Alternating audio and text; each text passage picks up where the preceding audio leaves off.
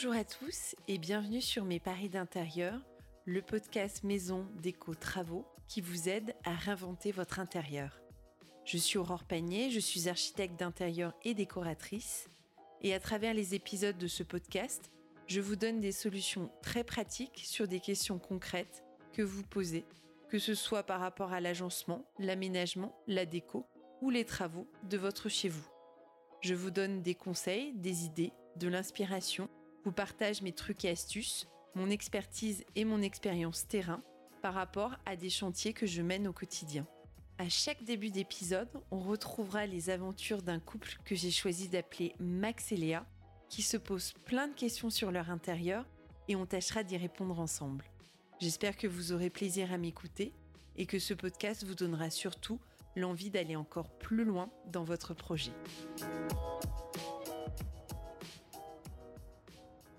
Aujourd'hui, on retrouve notre couple fétiche Max et Léa qui réfléchit sérieusement à la rénovation de leur salle de bain et qui se pose plus particulièrement des questions sur le changement de leur baignoire par une douche. Parce qu'au final, on peut compter sur les dix doigts d'une main le nombre de fois où ils ont pris un bain et ils en ont marre de devoir escalader le rebord de la baignoire pour au final prendre une douche tous les jours. Ils rêvent un peu comme tout le monde, de la douche la plus grande possible, hyper design, hyper épurée, celle qui ressemble au dernier magazine de déco. Mais voilà, l'installation d'une douche est liée par pas mal de paramètres qui sont à prendre en considération. On ne fait pas toujours ce qu'on veut et c'est ce qu'on va voir dans l'épisode du jour. Une fois que vous avez déterminé l'emplacement de la douche dans votre espace salle de bain, en fonction de la configuration de votre pièce, des arrivées, surtout des évacuations des eaux usées, vous allez vous poser la question du type de douche que vous allez implanter et du type de bac, de la disposition. Il y a différentes formes de bac, on appelle les receveurs de douche, des formes carrées, des formes rectangulaires, des formes en quart de rond, donc qui sont faits pour gagner de l'espace. Il faut savoir que le minimum d'une douche, c'est un carré de soixante-dix par soixante-dix centimètres. Les douches avec un receveur rectangulaire sont les plus répandues, et c'est là où il y a le plus de choix. Moi, j'aime bien les formats carrés. Je trouve qu'un quatre-vingt-dix par quatre-vingt-dix ou un cent par cent, c'est beaucoup plus utile qu'un receveur de quatre-vingt-dix par cent quarante au final, parce que finalement, vous n'utilisez, quand vous êtes tout seul, uniquement que les cent centimètres sur les cent quarante. À moins, effectivement, que vous preniez votre douche à plusieurs personnes ou que vous puissiez faire la douche de deux de vos enfants en même temps. Voilà, il faut vraiment bien évaluer vos habitudes pour choisir le bon type de receveur et la forme du receveur. Ensuite se pose la fameuse question de la douche à l'italienne. Là, il y a deux types de douches, donc soit les douches à l'italienne ou les douches classiques avec un receveur. Je ne parle pas trop des cabines de douche qui existent toujours mais qui n'ont plus vraiment la cote. Donc la douche à l'italienne, celle dont on rêve tous, c'est vraiment la douche de plein pied, à ras du sol, sans receveur, sans paroi ou alors une paroi en verre très épurée qui est une paroi fixe et qui n'aura pas de profilé disgracieux, ou alors une cloison en guise de paroi avec un très large accès à la douche, plutôt réservé à des grands espaces en longueur à cause bah, des éclaboussures si vous n'avez pas de, de paroi. Il y a vraiment une question technique de plomberie, en gros c'est une question de pourcentage de pente d'évacuation nécessaire pour les eaux usées, qui font qu'une vraie douche à l'italienne, c'est souvent pas possible quand on vit en appartement, à moins de surélever tout le sol de la salle de bain. Donc ce qu'on fait généralement, ce sont des, entre guillemets, des fausses douches à l'italienne, c'est-à-dire avec une marche, donc un petit rebord à peu près de treize à quinze centimètres, tout dépend de la hauteur des évacuations, où on va soit avoir un receveur à carreler, ou soit un receveur extra plat de trois à cinq centimètres avec une évacuation en ronde ou une rigole de vidage qu'on va trouver dans plein de matériaux. Parce qu'effectivement, après vient la question du type de receveur avec les différents matériaux qui existent sur le marché. Il y a les receveurs en grès émaillé qui sont robustes, faciles d'entretien, mais c'est un matériau qui est quand même assez lourd. On est limité en termes de taille et de couleur parce que le grès émaillé, on le trouve très souvent de couleur blanche. Ensuite, il y a les receveurs en acrylique qui sont beaucoup plus légers, faciles d'entretien, mais on est également souvent limité dans le choix des coloris. Et enfin, la résine de synthèse, qui sont les receveurs qui permettent d'avoir plein de couleurs possibles, des receveurs blancs, noirs, gris, beige, donc que vous pourrez coordonner avec la couleur de votre salle de bain et du carrelage, et avec des aspects de surface qu'on peut choisir. Si vous aimez cet effet un petit peu pierre naturelle au niveau des pieds, eh bien vous pourrez avoir un receveur en résine de synthèse qui imite la pierre, ou le béton, ou le bois.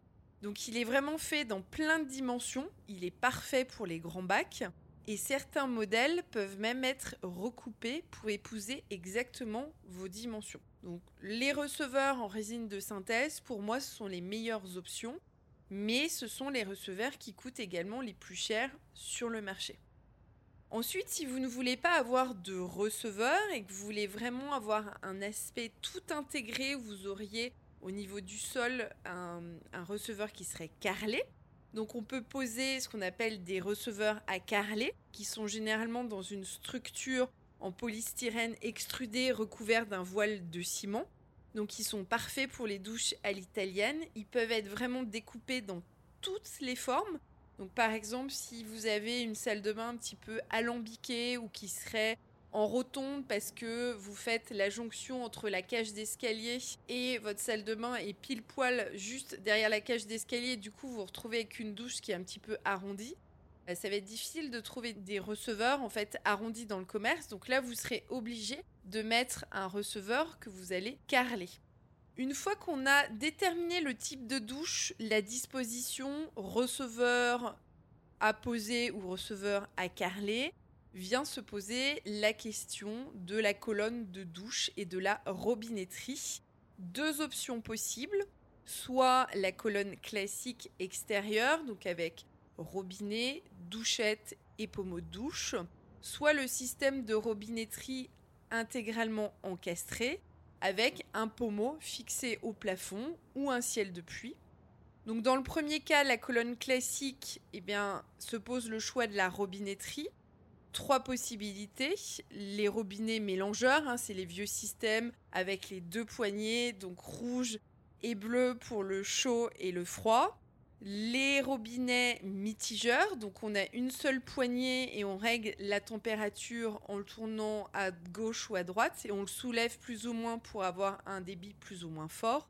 Et enfin, le plus répandu, c'est le mitigeur thermostatique, qui est plus précis parce qu'il intègre une sonde à l'intérieur. Donc en fait, on choisit une fois pour toutes la température souhaitée pour sa douche et ça ne bouge plus, sauf si, évidemment, vous décidez de la changer. Donc c'est le plus répandu, mais c'est également l'option la plus chère en termes de robinetterie.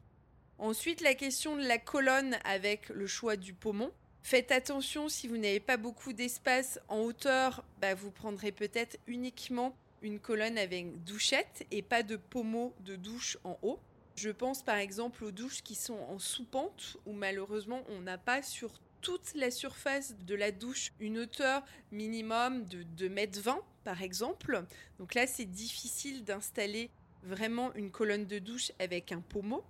Les pommeaux, vous en trouvez de plein de formes différentes, carrés, rectangulaires, rondes. Les rondes étant les plus répandues, avec des tailles qui vont de la taille S à la taille X L et plein de gadgets comme les jets hydromaçons, la couleur via la luminothérapie, il y a même des pommeaux de douche qui intègrent le son. Donc il y a un, vraiment un large choix en termes de pommeaux, ça dépend vraiment de, de ce que vous préférez et puis peut-être du choix esthétique au sein de la salle de bain. Ensuite, sur l'option de la robinetterie encastrée, alors ça donne forcément un aspect beaucoup plus épuré, minimaliste, mais attention, il faut vraiment un espace suffisant pour encastrer tout le système de robinetterie. Grosso modo, il faut prévoir dix à quinze centimètres en fonction des modèles. Donc bien voir si vous avez l'espace suffisant derrière le mur. Idem pour les ciels de pluie, c'est super intégré, c'est très beau, Ça fait très hôtel, les ciels de pluie, parce que c'est une grille qui est encastrée euh, au plafond, en fait, mais ça nécessite d'avoir un espace suffisant dans le faux plafond au-dessus pour intégrer tout le système. Donc vérifiez bien ces points avant de vous lancer dans l'une ou l'autre option, mais sachez que tout ce qui est robinetterie encastrée, ciel de pluie, en termes de budget, c'est évidemment ce qui est le plus onéreux. Ensuite, la question de la paroi de douche ou de la porte de douche. Donc selon vos besoins, vous pourrez ensuite choisir une douche fermée par une ou plusieurs parois de douche, donc pour préserver l'intimité et surtout vous préserver des éclaboussures d'eau dans votre salle de bain, ou une douche plus ou moins ouverte, sans paroi ou dotée d'une paroi fixe, idéale notamment pour bah, les personnes à mobilité réduite, parce que justement ces douches sont faciles d'accès. Alors attention, sans paroi ou avec une paroi fixe, ça donne forcément un côté très moderne, mais il faut que vous ayez une longueur de bac assez suffisante, je dirais minimum cent quarante centimètres, sinon vous risquez d'éclabousser partout dans votre salle de bain. Ou alors il faut que votre douche, elle soit installée comme dans un couloir avec un mur de part et d'autre, et ce sont les murs latéraux qui vont recevoir vraiment toute l'eau. Si vous souhaitez une douche fermée, il faut ensuite déterminer le type de paroi. La paroi coulissante avec un ou plusieurs volets, elle est particulièrement conseillée dans les petites salles de bain parce que justement, elle ne demande aucun dégagement, tout comme la porte pliante, donc qui a l'avantage vraiment d'empêcher l'eau d'aller à l'extérieur de la douche et de fermer complètement l'ensemble si vous voulez. Donc c'est vraiment la meilleure configuration pour les salles de bain en longueur parce qu'il n'y a pas de débattement et la porte ne gêne pas l'espace justement. Ensuite, la porte battante, donc qui est idéale quand on a de l'espace dans la salle de bain. Elle s'ouvre d'un seul tenant, on bénéficie du coup de l'accès maximal de passage. Vous pouvez également avoir une porte avec un double battant, c'est-à-dire que le battant peut s'ouvrir à l'extérieur ou à l'intérieur. Moi je trouve que c'est un, une super combinaison parce que justement vous pouvez avoir tout l'accès de passage disponible. Et puis, vous pourrez moduler entre, si vous manquez de place, en ayant par exemple un battant que vous ouvrez à l'intérieur et un autre à l'extérieur. Et enfin, la porte pliante, avec une ouverture qui se fait vers l'intérieur. Donc, c'est utile également quand l'espace est limité à l'extérieur de la douche. Pensez dans tous les cas à prendre une douche avec une paroi, avec un traitement anti-calcaire. Ça ne vous empêchera pas de passer la raclette après chaque douche. Mais ça aide quand même pas mal, surtout sur des zones comme euh, la zone de région parisienne, Paris, euh, qui est une zone où l'eau est très calcaire. Ensuite, la question du revêtement. Quel revêtement du sol et des murs pour sa douche ? Alors, si vous voulez une douche complètement épurée, complètement lisse, intégrée, vous avez l'option du béton ciré ou du béton lisse qui procure un aspect très moderne, très design, qui est très résistant et parce que justement il n'y a pas de joint, donc il n'y a pas de risque de porosité, mais du coup qui donne un aspect très contemporain. Ensuite, bah, le traditionnel carrelage. Alors si on parle du receveur, moi je vous conseille plutôt de prendre un carrelage de petit format, type mosaïque ou type galet, c'est pas une obligation. Mais moi, je le conseille toujours parce qu'au niveau du receveur, quand on le carle, il y a forcément une pente qui amène l'eau au siphon. Et donc, du coup, si, si vous voulez, visuellement, il y a comme une descente. Et donc, pour moins voir les découpes au niveau de la pente du siphon, bah forcément, si vous avez une multitude de petits carreaux, ça se verra moins que si vous avez deux gros carreaux, donc avec des découpes franches. Pensez toujours au niveau du sol à avoir de la mosaïque qui est faite pour le sol, donc avec une texture antidérapante ou un carrelage antidérapant. Ensuite, pour le mur, je dirais il y a vraiment le choix de carrelage qui est assez euh, énorme en fonction de l'esthétique, en fonction de votre budget. Donc vous avez le carrelage en grès cérame qui est le plus robuste, le plus répandu, le plus facile d'entretien. Vous avez également, pour un aspect un petit peu authentique, chaleureux, traditionnel, les éliges. le granito, le terrazzo ou encore le carreau de ciment. Mais attention, pour ce dernier, il faudra bien le traiter parce que c'est un revêtement qui est poreux à la base et il faut surtout ne pas utiliser de produits agressifs pour le nettoyer. Donc il y a pas mal de contraintes sur les carreaux de ciment. Je sais que j'ai beaucoup de clients qui adorent ce choix, ce qui est très joli. Sachez que maintenant il y a beaucoup d'imitations donc de carreaux de ciment mais faits en graisse et rame, qui peut être une meilleure option en tout cas pour les douches par rapport à la facilité d'entretien. Ensuite, la question du format du carrelage.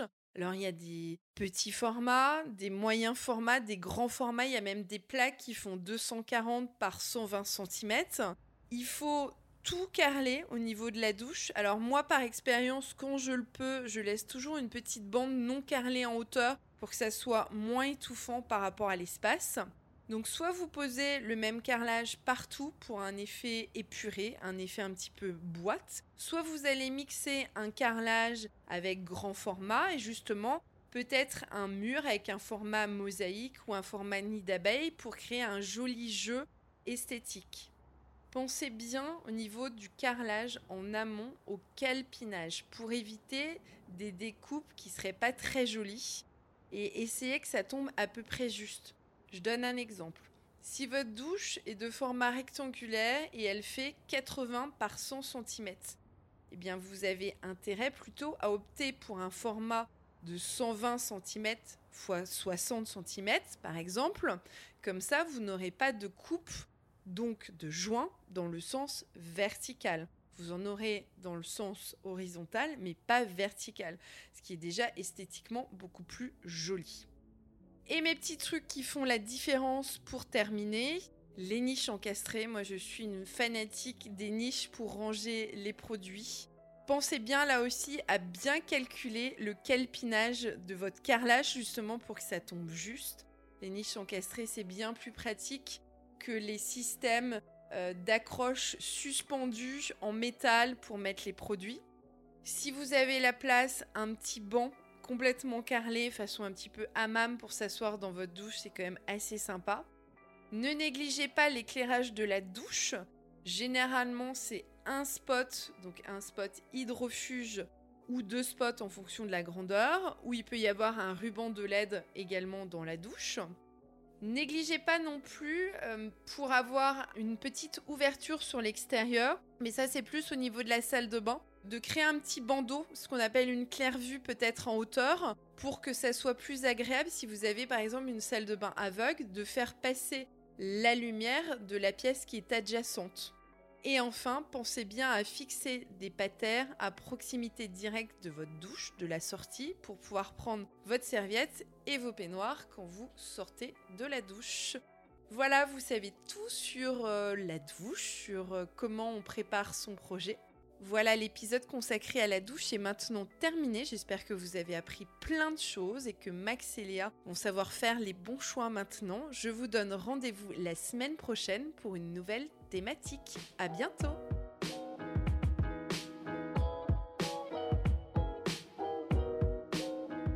Merci de m'avoir écouté jusqu'au bout. Si vous voulez plus d'infos sur ce qui était dit lors de cet épisode, rendez-vous sur mon compte Instagram Paris d'intérieur où je posterai des exemples visuels de ce qui était dit. Si vous avez envie que j'aborde une thématique particulière lors d'un prochain épisode, mettez-moi un commentaire ou contactez-moi sur mon Instagram, Facebook ou site paris d'intérieur point f r. Si le podcast vous a plu, n'hésitez pas à le liker, le partager tout autour de vous et surtout me mettre cinq étoiles sur Apple Podcasts ou iTunes, car c'est la meilleure manière de soutenir mon travail et de le faire grandir. Rendez-vous au prochain épisode de Mes Paris d'intérieur et d'ici là, prenez soin de vous et de votre intérieur.